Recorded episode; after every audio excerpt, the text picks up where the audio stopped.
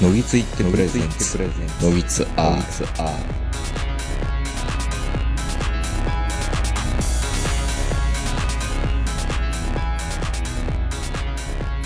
どうも皆さんこんばんは、東横名人です。えー、本日も東京某所我が家よりお届けしております。お相手はいつものように私、東横名人と今日もズームで長野からこの方です。えーヤクルトさんで体の半分ぐらいがもう新しく入れ替わってると思う坂本ですヤクルト1000、毎日飲んでますかほぼね、うん最初の1週間あのスタートダッシュで1週間で多分20本ぐらい飲んだと思うんですけど、飲みすぎやな。うん。今はあの普通にあの名人に言われた通り、はい。あのセブンイレブンによってあったら1本買ってその場で飲むっていうことをやってます、でも、あれな、いつに飲むのがいいのかちょっとよくわかんなくて、寝る前に飲むのがいいのかなと思うけど、うんでもすぐ眠たくなるわけではないと思ったら、うん、夜とかでいいのかななんか気がついた時でいいのかなっていうのがよくわかんないんですよ。乳酸菌っていうのうが、ん。まあ、そもそももちろん薬ではないんで、うん。その毎食後とかうん。そういった縛りはないじゃないですか。そうですよね。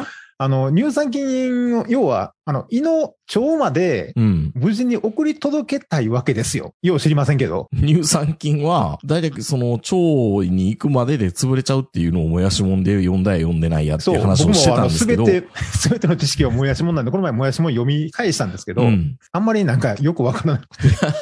でも、L カゼイン白タ株は、ヤクルトは、うんうん生きたまま腸に届くっていうのがうんいいらしいですよ。 だから、あの、白高ボ以外の乳酸菌は死んだまま腸に届いてるわけでしょ。いや、R1 とかね。どうなんだろう。乳酸菌もね、バリエーション多いからよくわかんないんですよ。あの、名人に教えてもらうまで僕、この乳酸菌業界に全く興味がなかったんですよ。うんうんうん熱いでなしのょで、。スーパー行っても、うんあの、乳酸菌コーナーってあるじゃないですか。まあ、いわばね、あ赤の、と白の。 R1 とか、なんうかんガゼリ菌 とか、なんかいろんな菌が、あなんかあそこ、なんか細菌の溜まり場みたいになってますね。バイオハザードマークがあってもいいぐらいのそ場ううん所ですよ、本当に。そう。で、いっぱい出てるんですよね。なんか、内臓脂肪が減ります、乳酸菌みたいな。そんな乳酸菌があれ、乳酸菌やったかなやったかななんかこんな水色みたいなやつで、乳内臓脂肪に効くとか、それ、渡航、渡航の特茶とかじゃないの。だいや、もう、ヤクルト1000のあの大きさね、あの容器。うん。うんあの微妙にもに物足りないあの 大きさのやつが山ほど並んでて、結局最初はね、うん。ヤクルト1000も買ったんですけど、うん。それ以外にもそのガセル菌とかいろんなやつ買 って、混ぜこぜに飲んでたんですよ。どれがいいんだろうな。うん。わかんないんですけどね。ほんで、まあ、あの、確かに名人が、あんたそんなことしてたらヤクルト破産するでみたいなメールが来たんで、ういん。や、確かにな、1本150円。まあ、僕が行ってるスーパーで149円という安売りなんですけどあ、、ちょっと安いですね。 1円だけね。うん。で、で、毎日3本ぐらい買ってると、あっという間に、 450円でしょ ?500 円でしょそ ?500 円かける30日っていうと、う。うん。ねえ、結一構なもんじゃヤなクいルですトかに。1万円ぐらい積んでるわけですよ。いや、これはあかんな。結構でね、よよく見ると、あの、横のの、あの、ちっちゃいヤクルト、パックになってるうん。あれもちゃんと白高株が入ってるっぽいじゃない。少ないんですよね、要は。あ、ヤクルト1000 400よ億りか。400億と100億の違い、えー、1000億の違いですよ。 ヤクルトの一番ちっちゃいやつはね、200億個ぐらい書いて書いてありました。なんか、どんどんどんどん、あの、インフレ起こしてるでしょ。ドラ まゴあ、ン要ボーはルヤなクのルにト5本飲んだらええっていうことなんですよ。いや、でもそうじゃないと思いますよ。やっぱ高密度で一瞬でっていうもんじゃないんですかね。高密度でないとダメなのダメなんじゃないですかほんならヤクルト1000を、ヤクルト1000をうん。夜間に入れて煮詰めていったら変じゃ ん。アサリみたいに。ヤクルトア1000サとリいうみたいに。 いや、アサリみたいに。ヤクルト1000。うん。通常のヤクルト400を煮詰めていくってことでしょ、そう。うん、だから通常のヤクルト20本ぐらいこう、鍋の中に入れて煮詰めていって、こう、小さいカプセルに入れたら次の朝サラリーマンが飲んだらすごい元気になるみたいな。まあなんか都市伝説でいろんなこと言うけど、じゃあ、ヤクルト1000を培養はできないのかって話なんですよね。ヨーグルトメーカーみたいなだんっでて、あ。の、家庭用のね、ヨーグルトメーカー、今言った、あれでヨーグルトができるんだったら、素人株も家でできるんじゃないのかって思いますよね。そうなんですよ。あれも、あれなのなんかあの、種子みたいな感じで、あの、第一世代でないとダメとかあるのやっぱそれはあるのかなと思うんですけど、そういうことを言い出すとね、なんか最近よくニュースとかラジラジオとかのニュースでね、いや、実はこの桜のソメイヨシノなんですけど、うん絶滅の危惧があるんですね、みたいなこと言うんですよ。あ、あの人らってうん、子孫あんまり増やさないんですよね、あれ。よくわからないのが、今うのソメイヨシノは、クローンだから、クローンだからってみんな言うんですよ。ニュースとかで。え、クローンだからってよくそれをみんな、ふんふんって分かったような言い方してるなと思って、すごい不思議なんですよ。だからうん全部う、ん。同じなんでしょ、あれ。そうそうそう。だから、同じやつを、うんそ、添え木じゃないや、ブチって切っていって、こう、なんか次かそういう気が知らんけど、こそうう増いうやかし知てらないいっけど、てるだけやっで、ていってるだけ。だから、クローンって言っちゃダメなわけでしょクローン、かといってあの、日本の動物園であのね、一頭のカバがなんか日本中の子供を産んでるみたいなやつでもないわけでしょ、あれ。種カバ。カバ、カバね。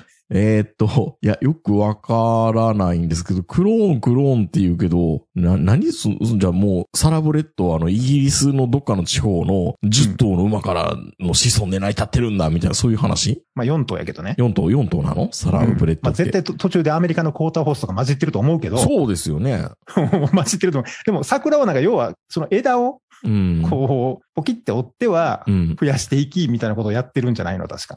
いやいや、だからみんなクローンクローンって言うけど、そんな簡単に、うん。やっぱりソメイヨシノってすごいいい種馬っていうか、生命力があったってことなんですね。まあディープインパクトとかね。ああ、そう、そう、そう、すごいな。血う統、んいやでも血統ロマンじゃないんですよね。血統じゃな いね。ディープインパクトが自分の毛を一本ずつ抜いていって、植えていってるみたい。。あ、そうか。そういう意味ではクローンなんだ。うん。みんなクローンクローンって言ってるけど、クローンじゃなくて、プラナリアとかそういうことでしょ いわば。プラナリアってこう、ね、生物ってブチって切ったら、増えていくっていうすぐ増ね。えていくっていうじゃないですか。うんその理屈ね。多分そうなんでしょうけど、まあ、詳しいことはね、あうの、ん全然、はっきり言って分かってないんですけど、いやー、教えてほしいなこれなんかもう、だからそれで言い出すと第一世代までしか良くないんじゃないかとかね。うんでヨーグルトメーカーでもよく言うじゃないですか、そのララジオの番組でも、あのヨーグルトメーカーで、あのヨーグルトを最近作るのにハマってますとか、なんかそのうん金をお渡し会じゃないけど、なんかいろいろ一時そのヨーグルトメーカーが流行った時期に、うんうん。金のあのわ分けるやつとかね。はいはい。あとはぬか床とかいろいろあるじゃないですか、今だったら。うん。うん。あの辺のことを考えると、広範囲なのか、繁殖なのか、増殖なのかってよくわからんから、もうちょっと生物勉強しといたらよかったなと思いました。まあ、確かにね、うんなんか日本中でそういう、まあ、ソメイヨシノとか、紅茶キノコとか、うん。わけのわからん もう、あの、そういう育てるブーム的な。あ、でも、紅茶キノコって今、紅茶キノコっていう名前じゃないんですってね、あれね。何なんですかまあ、日本では、えっ、うと、ん昭和40年代から50年代にかけてね、あの、大ブームになって、なんか、俺も子供の頃に飲まされたような記憶があるんですけど、あの、紅茶の中になんか気持ちの悪いキノコが浮いてるような。キクラゲみたいな感じそうそうそ うそう。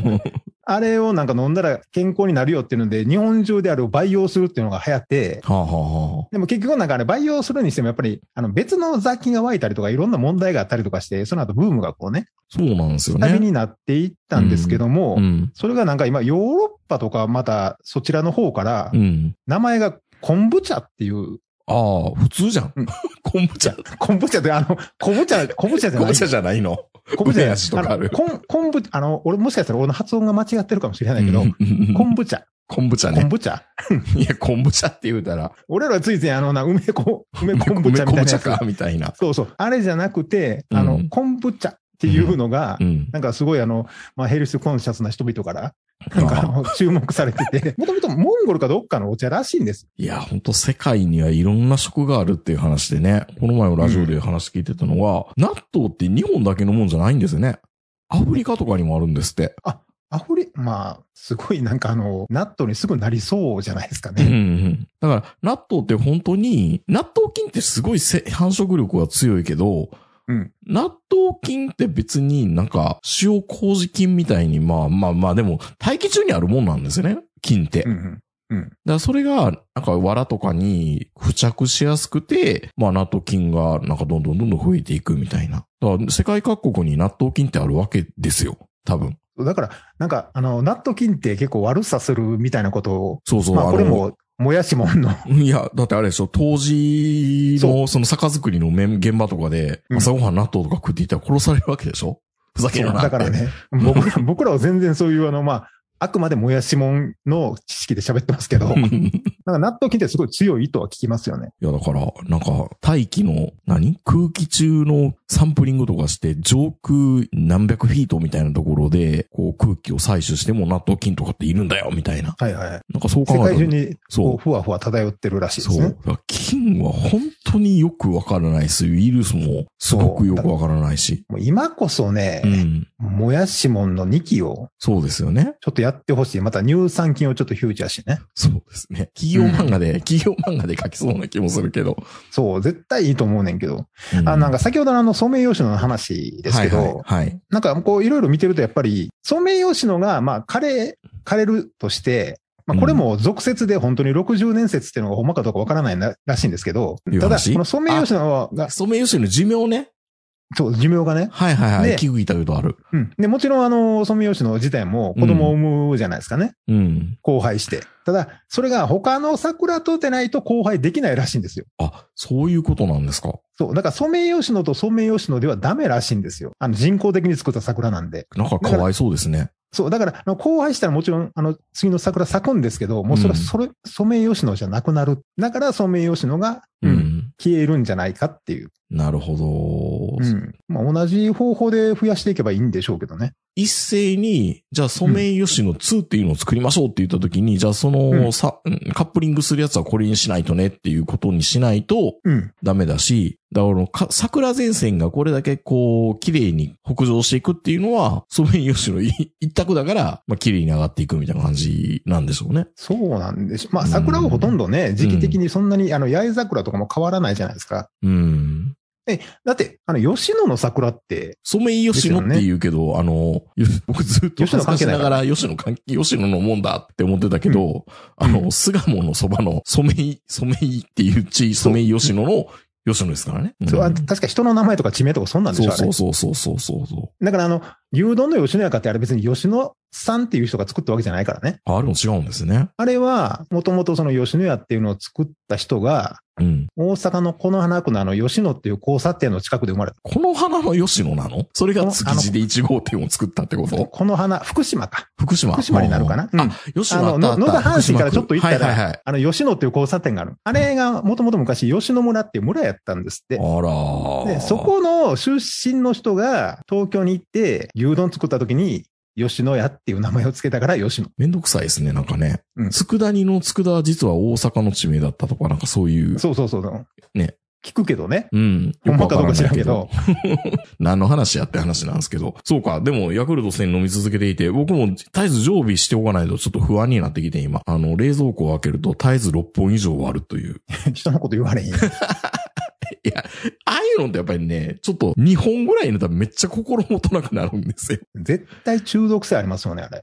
あれやばいですよね。うん。いやで、確かにね、うん。まあ絶対にこれあの、暗示にかかってると思うんですよ。うん。あの CM とか Twitter とかでね、みんなあの、ストレスがなくなったとか、よく寝れるようになったとか言うじゃないですうか。ん。まあ僕もあの前まであの夜中3時ぐらいに目覚めてたのが最近5時ぐらいまで寝れるようになってるんで、立派な効果じゃないですか。多分ねえ。ストレス的にどうかはちょっとわからないんですけど、腸活、腸活。ってんのかな、やっぱり。うん、してると思いますよ。まあだから、あの、明治に言われた通り、いや、あの、ね、あの、偽ヤクルトで薄めなさいって言われたんで、いや 別に、ああ、まあ、お金がもったいないからね。そう、お金が持たない。だから、あの、なんかあの、スーパーに売ってるなんかあの、ちょっと、なんていうのあの、パチモンっていうたかジェな。ジジェネリックヤクルト ね。ェネリックヤクルトがいっぱい売ってるじゃないですか。ビニール袋に入ったでかいやつが。叩き売りされてるやつ。そう。何の乳酸菌かよう分からへんけど、乳酸菌って書いてあるってやうつ。ん。まあ、あれとか、それから普通のヤクルトとかも冷蔵庫に入れてあってう、ん。で、あの、ヤクルト1000をローテーションで回しながら、毎日とにかくヤクルトを飲んでる。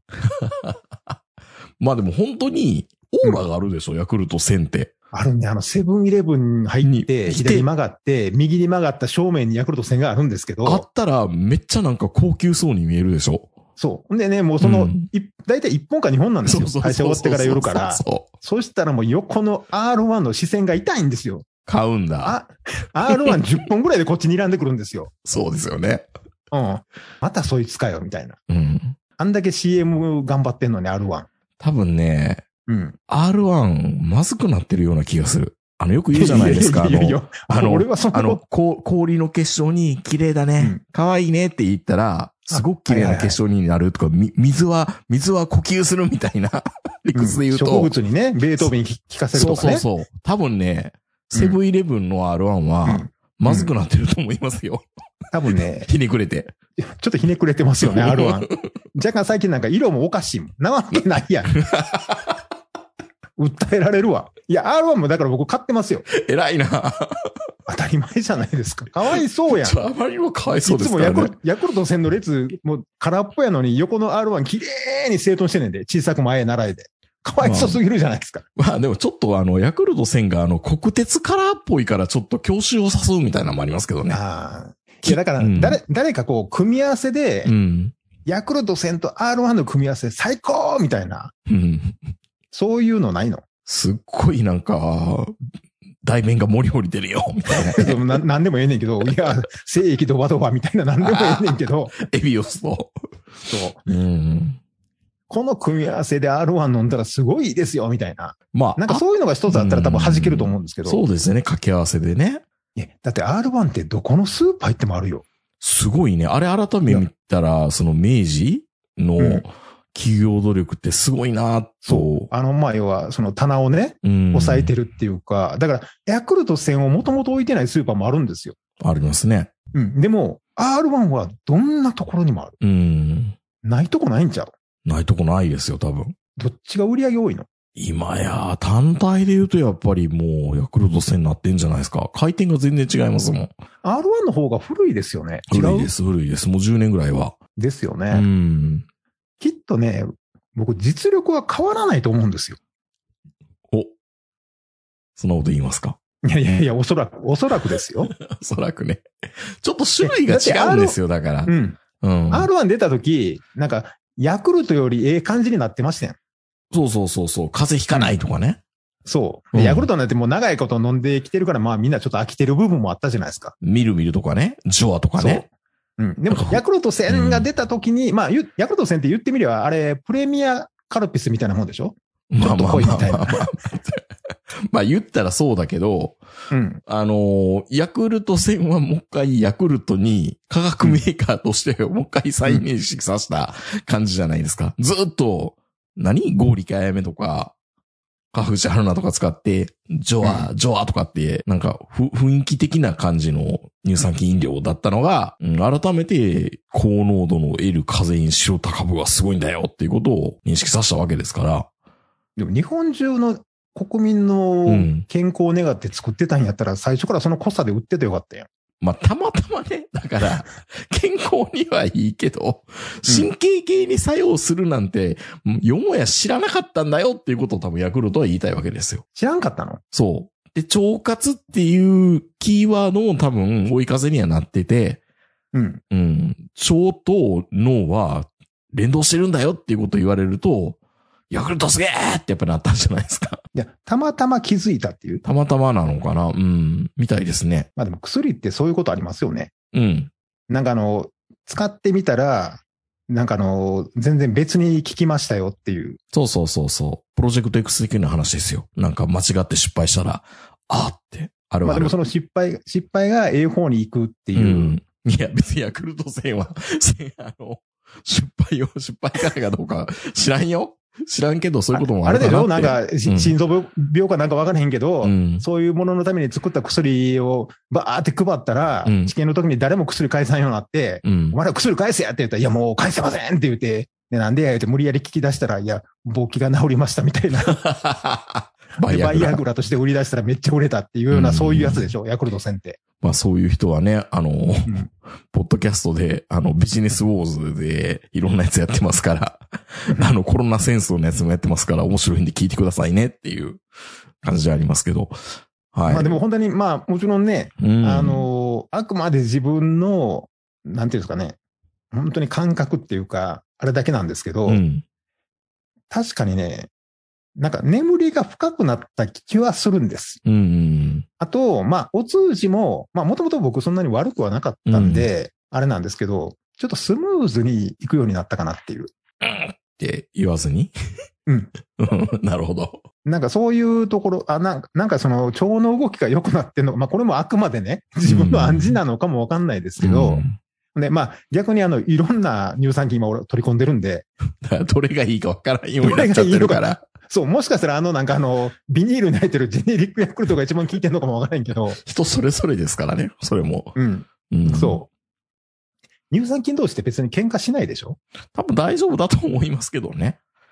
うん。うん。で、そんなん言い始めたら他に乳酸菌入ってる食べ物って結構ありませんやん。まあ、ヨーグルトとかもそうだし。そう。ね、もうヨーグルトも大好きなんで、うん。だからもう、もうどれが効いてるかもう、もはやわからないんですけど、うん。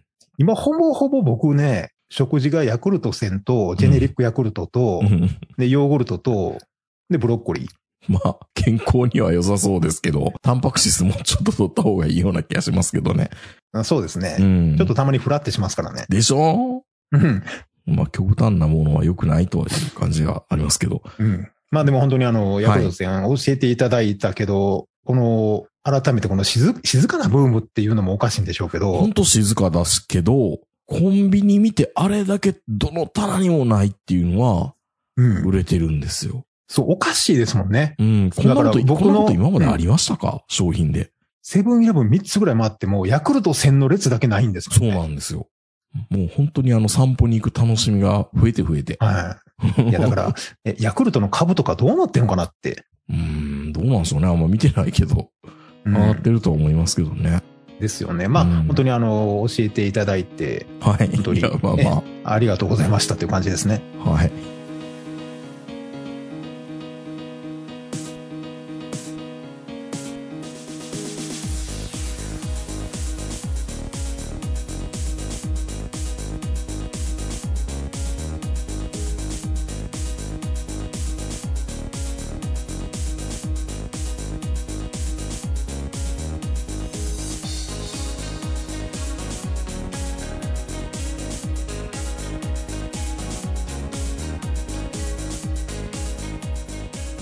あのー映画は、やっぱりもうこのコロナになってからあんまり行ってないんですよ。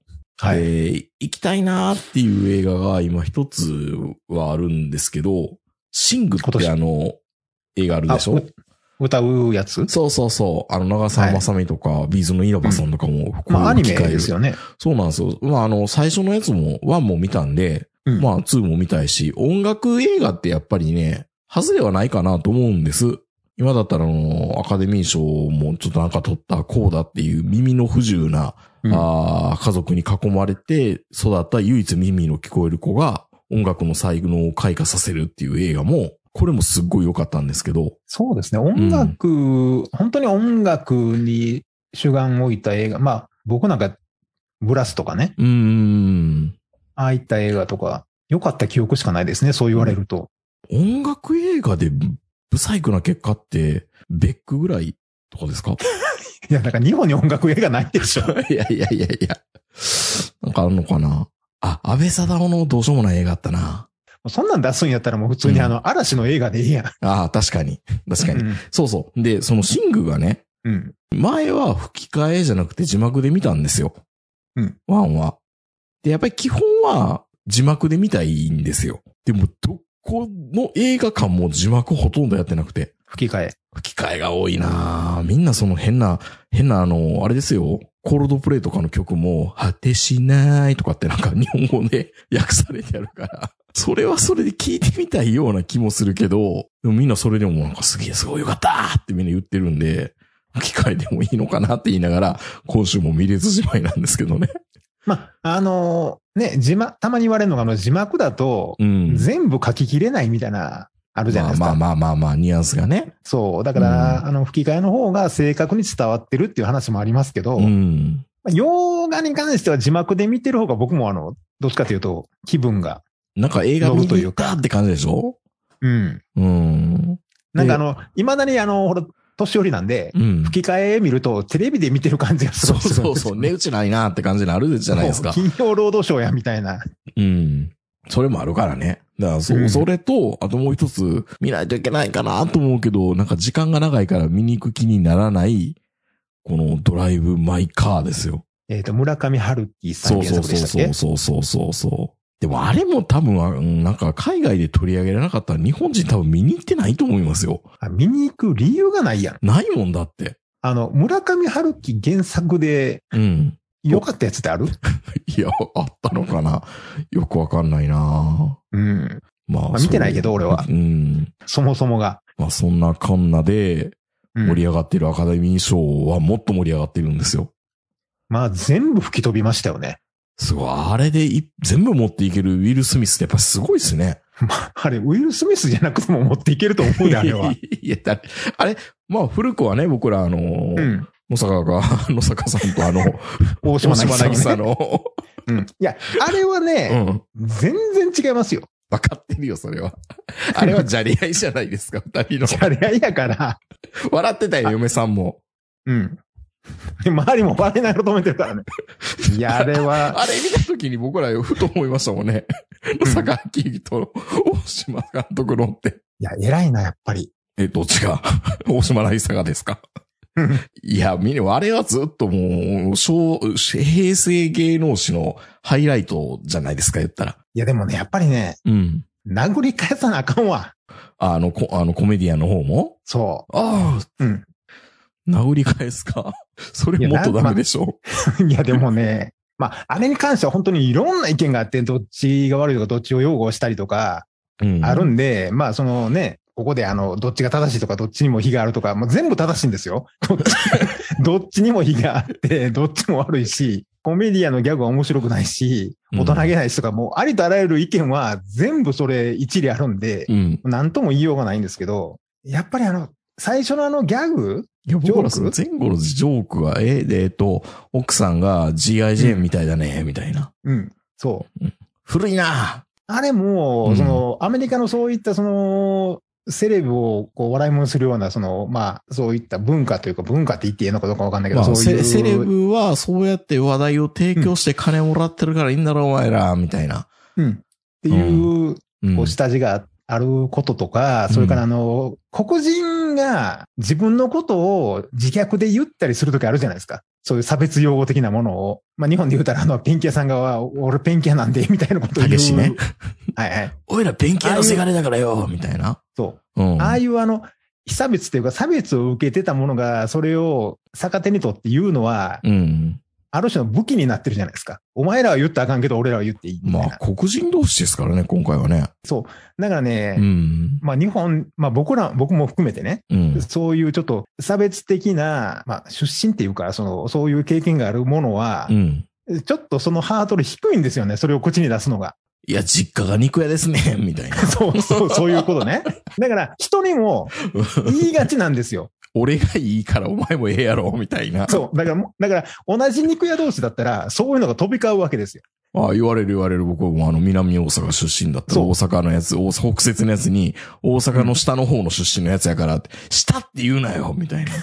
そうそう。南やけど、ね。南って言え、下って言うな、みたいな。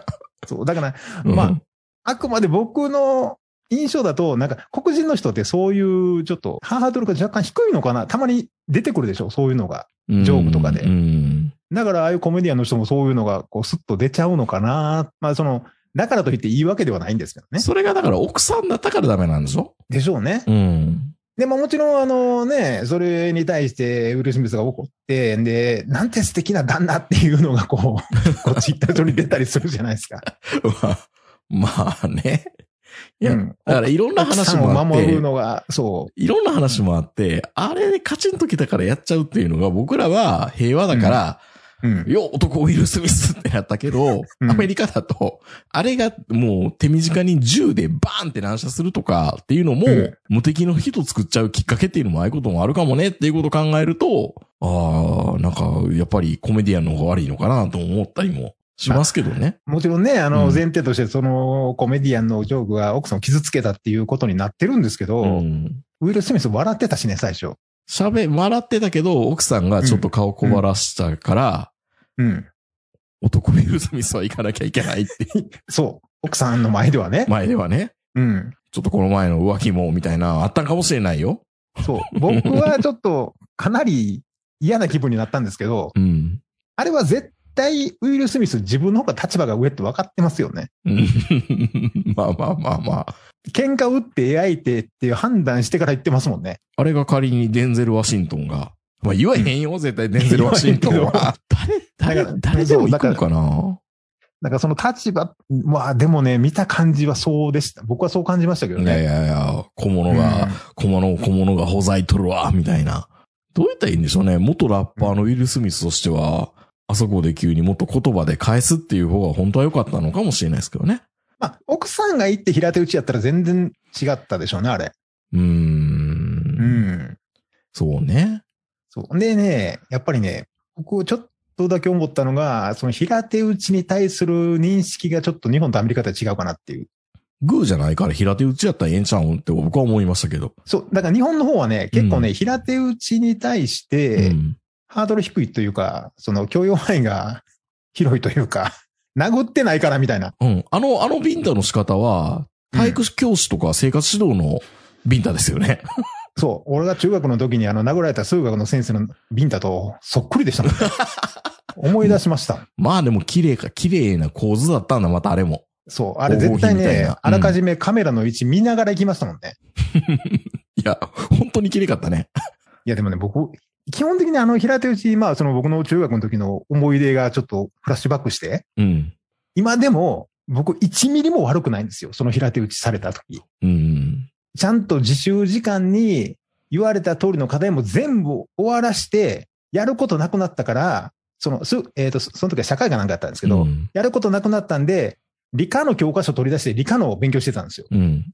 偉 いやん。そしたらなんか、なんか後ろで暴れてる連中がおって、で、隣の教室からその数学の先生が来て、まあ、すぐビンタするので有名やったんですけどう、んで、今、自習時間やろって怒り始 めて、社会の教科書出してないやつ全員立てって言われて、俺出してないから、立ったらビンタですよ。いや、言いました、その時。俺、俺終わったからって言わなかったんですよ。 いや、言おう、言おうと思った瞬間にビンタです もん。あんまりムカついたから、睨み返したら往復ビンタでした。 で、その時に思ったのが、うん。要は鉄拳制裁とか言うじゃないですか。鉄拳って拳ですからね、本当はそうね。あのね、拳の方がうん。全然いいんですよ。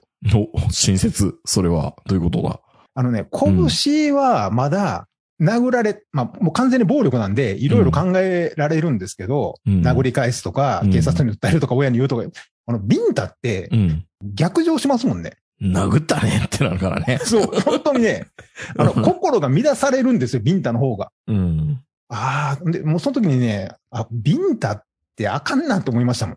みんなの前でビンタされるってすごいまず恥ずかしいでしょ。まあね、殴られたら恥ずかしくないんですよ、別に。かわいそうになるのかな。そう、ビンタって、うん。もう、なんか、尊厳を踏みにじられてるような気分になるんです よね。まあ、ビンタだからいいじゃんっていう言い方もできるんですけどね。そうん。う。だからね、本当にね、ああいうその立場の上の人から殴れ、ビンタ。まあもちろんね、女の人が例えばその体触られて男の人をビンタするのとの全く意味が違うんだけど、ああ、それある。ビン、そう、ビンタって本当にね、うん。 なんかこう、殴られるより、ある意味、屈辱的で、しかもその、ああいう公的な場所でしょうん全世界に生中継みたいな。あれ、銃で撃たれた方が増しちゃうか。いやいやいやいやいや。いや、本当にね、だからよくね、うんあ、の、元宮博さんが言ってたじゃないですか。拳で語り合うって。花の刑事も言ってましたけど、では、拳で語り合ったら拳やったら、大変よそう拳やったら語り合えるけど、結構 ビンタで語り合えないでしょ。大島渚とか見てたらわかるやあれは、拳言ってたもんね。ん。うん、さいとまあ、最後拳言ってたけどね。うん。年上、年寄りやから、そう猫パンチみたいな感じだったけど。語り合ってたじゃないですか、拳で。うん。ビンタはね、多分俺と明治がビンタやり合っても語られへんで、全然。痛いなーって。いや、だから、やっぱりね、人前でのビンタって、あれ、ある意味もうあの、血統申し込んでるようなもんやから。 えそうでしょ、あれ。いや、だから、血統したらええねん、も血糖、血糖剤で怒られますよ、それ は。う。いや、本当にね、だからね、うんもう、もう、大前提としてあのジョークはあかんし、思んないし、うん。もう、勇み足でもうダメですねっていうのはもう大前提としてあるんですけど、まあ、ビンタはきついですね。まあ確かにね。うん。うん。あ、なかったら入りたいってなるかもしれないけど、そまああれ、なんか。何もせんとうんあの夫婦二人で、うん。椅子から立ち上がって出て行った方が多分、ああ、その方がダメージもっとでかいね。そう、ダメージ大きかったと思ううし、ん下手すると、あのね、コメディアンは追い詰められ人ます生よ終ね。わったかも。ううんん。でもあれ、まあ、叩いたことによってコメディアンの方を擁護してる人もいっぱいいるんで、うん。ある意味、コメディアンを助けたっていう意味では良かったのかもしれないけど、か。まあ、そういうとっさにね、行える行動ってやっぱりすごく人柄も出るし、うん頭の良さも出るから、本当は確かに坂本さん言うみたいに、無言で手を挙げて帰るって言ってうん、帰るっていうのが一番ダメージ が。まあ、それダメージあるよね。 それか会、会会社の会議でも何でもそうですけど。うん。変えるとか、あ、すいません、失礼します。ブチって切れるのは、うんまあ一番大人げない、それも大人げないのかな。まあ、もちろんね、難しい一な番大人げないけど、相手へのダメージ考えたらそれが一番きついでしょそううでね。すよね。うん。まあ、あの、うんビンタは多分お互いに、あもんまういりいと良こくがななかいっというたかか。な。まあ、僕らが考えてる以上に多分、その、アメリカとかヨーロッパでのうんビンタっていうのが多分違うんでしょうけどね。そうなのかな。うん。いや、だって日本ってほら、もう、その、さっき言ったように学校でも何でもそうやけど、やったらビンタするやん。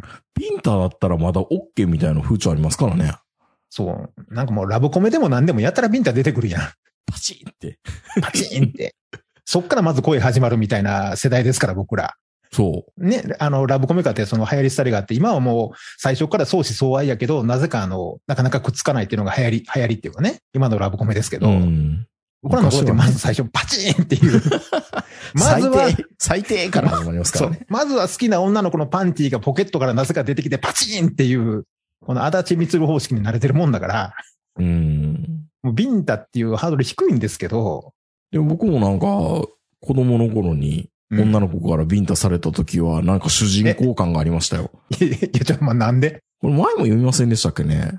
迎えに住んでる双子がいるんですよ、同学年の。はい。で、片側の子に、うん学校で、うん廊下で歩いている時に、僕は迎えから歩いてきた友達に、おーって声をかけようかなと思って手を挙げた瞬間に、うん。その自分のところの迎えの双子の片割れの方の女の子の胸をパッて当てちゃったんですよ。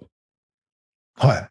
ほんならもうみんなの前で、パチーンって言って、パーンって、パーン素晴らい。しい。もうすっごいクリーンヒットですよ。もうみんな笑、笑って。うん。あれなんで俺ださと思ったんやろみたいな。うん超主人、主人公感ですよ。いや、そいや、それは主人公感じゃなくて主人公やん。主人公ですよね。主人公やもん。それで恋が始まれへんかったらもうただの主人公じゃないけど。ちょっとしばらく口聞いてもらえませんでしたけど。え、だってそもそも、うん。家の前に双子の女の子が住んでる時点で足立みつるやん。そう。まあ途中から引っ越してきたんですけどね。小学校4年ぐらいから。ほんで、挙句の果てにその双子の片割れのおっぱい触ったわけでしょ、そうそうそ不可抗力ですけど、もちろう。ん。そうそう。で、で、ほそんうでいうごこめんと、っそうてい言うった女の子は、そうそ、そっちの触った方じゃない女の子やったりとかするんでしょそうでもね、二見卵性ソーセージだから絶対見分けつくんですよ。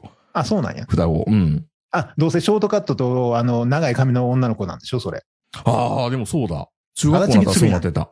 うん。足立みつるやん、もう。そのまんまやん。両方ともみゆきやん。いいでしょいや、いいけど、う。うん。でも、あらぬ噂、いろいろ言われたりね。でしょあいつは子供の頃一緒に風呂入ってたらしいで、とか。えわけないやろと思途う。中から引っ越してきたからそんなことあれへんで、みたいな。うん。うんいやでも、それ言われるってことは、うんその女の子もそこそこ、まあ、可愛い部類でしょ。うん、でしたかね。うん。うん。死んだら、死んだらやな。あ、まビンタしたい。なったわ、今。いやいや、でも、ビンタもいい思い出があるんですよ。えいや、だから、そ、それって、ある意味、小学校の一ページじゃないですか。いやいやいや。人生のハイラいいよイトの部分ですよ。え、その後ごめんとかはないのごめんと言いましたよ。触っ、触った瞬間に、あ、ごめんって言ったけど。いやいや、パ向こチう、ン向こうからよ。ない。 あ、じゃあほんまにただの痴漢やと思われてんのわからん。ちょっともう一回ね、もう人生のうちでもう一回会えるかどうかわかんないけど、うん。またその彼女に会えるんだったら、あの時のこと覚えてるって聞き、すごい聞きたい、今。テレビ東京でそういう番組があればね。あいつ今何してるって。うん。だからものすごいその時のことを鮮明に、ちょうど指先が乳首に当たってみたいな。いやもう、もうシチュエーションだけでまあね、羨ましい。いのにビンタもされるっていうね。ご褒美でしょ、今から考えたら。今はね、今、今となってはね。今となってはね。うん。いや、いい思い出だな、ビンタ。うん。まあ、俺も確か小学校5年生ぐらいの時に一回ビンタされたけど、うん。あの、引っ越してきた男の子に。 あ、男の子に ね。そう。うん。全然、その甘酸っぱい思い出でも何でもなくて、うん。なんか男の子になんか借りたんですよ。なんか消しゴムかなんかを。うん、でもそれがもうちびたちびた消しゴムでもう捨ててもええんちゃうかっていうぐらいの小さいやつなんですけど、一応、でも借りたから、これどうするって聞いたら、掘ってって言うから、うん掘ったんですよ。 捨てたってこと ね。うん、捨てたんですよ。そ そのの瞬瞬間。間掘ってっていうのはパスっていう意味の掘ってってことだったそってことう、でしょその子は、掘ってって言うから、自分にパスしてくれっていう意味やと思っうん。言ったんですけど、僕は、掘ってって言われたから、そのゴミ箱の掘ったんですよ。難しそいのね。瞬間。難しいね。コークスクリュービンタですよ。難しいね、大阪弁でね。うん、いや、本当にね、な、なんで叩かれたのか分からへんかったんですよ、5分ぐらい。クラス中もみんなシーンとして、なんでって。で、その時初めて掘ってっていうのが方言やって気づき ました。いやもちろんその子は分かってから、うんずっ。と謝ってくれたんですよ。あ、よかったよかった。うん。なんか本当にごめんなさい、ごめんなさいってずっと言って、いやいや、いやいや、いいね、いいねっていう。全然甘酸っぱい思い出でも何でもないんですけど、うん元気かな、広瀬くん。広瀬あくの、んほね。んまに、 そうそう。